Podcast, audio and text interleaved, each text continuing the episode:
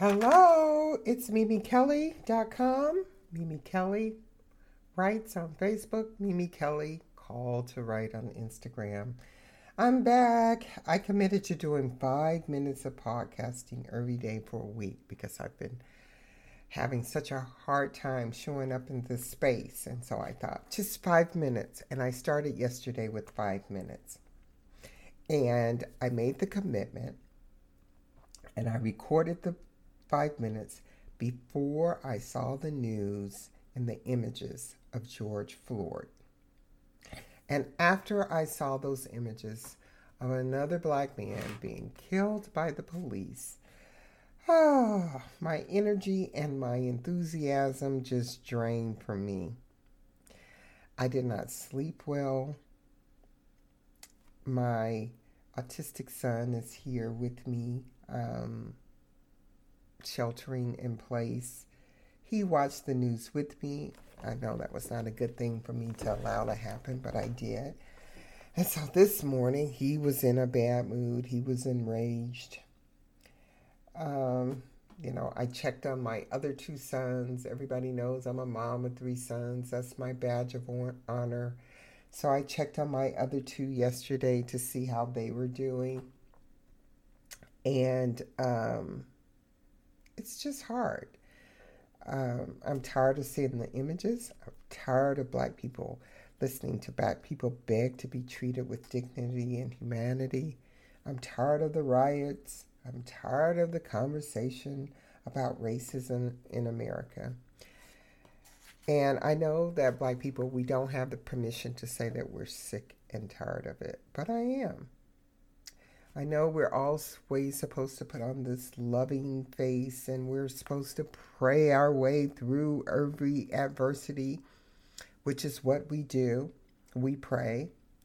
It's what the slaves did out in the fields to get through slavery. They prayed.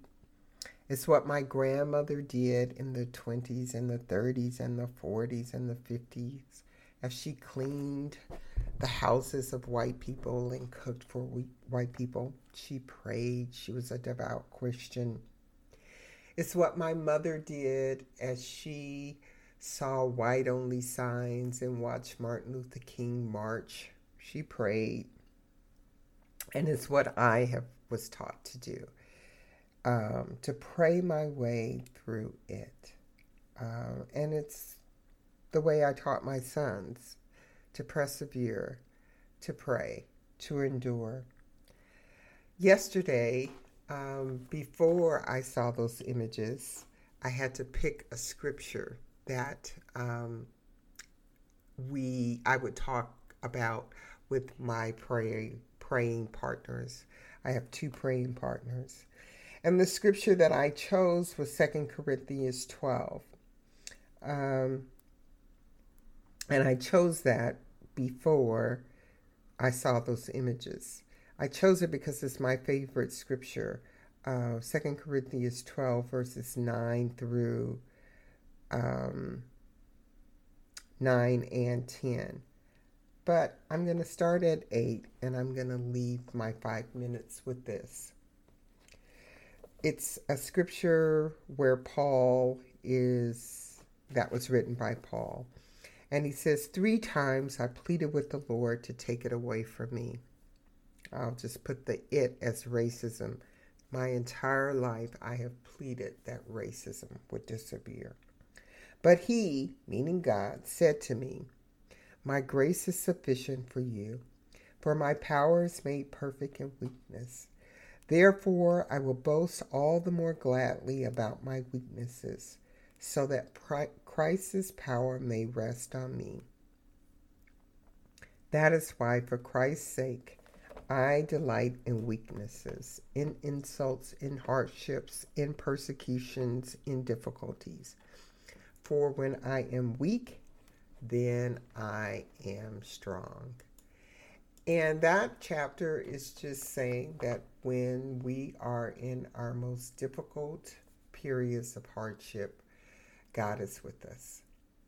And so I believe that today, on Wednesday, May 27th, God is with us. to Black people, I say take care of each other, especially during this um, time of the worst pandemic that we've ever experienced. Uh, there are a lot of people behind closed doors suffering. Reach out to your friends and family, open your hearts to them, and be ready to share. The other day, I went to the ATM and there was a young man walking away with me, and he was sort of flipping his ATM card off against his pants, and he had the receipt. I didn't see any money in his hand, and I hope he was able to withdraw and put the money in his pocket. But I got a lump in my stomach because I thought, what if he is in the struggle and has nothing? And I know there are a lot of people suffering these days. And it's reported that George Floyd was um, involved in some kind of forgery. I don't know if it was a fake bill or a bad check, but those are survival crimes when people have nothing.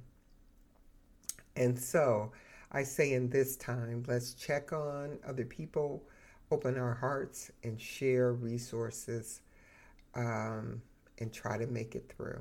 Okay? God bless you. That was my five minutes, which turned into six. MimiKelly.com, Mimi Kelly Writes, and Mimi Kelly Called to Write. Okay? Bye bye.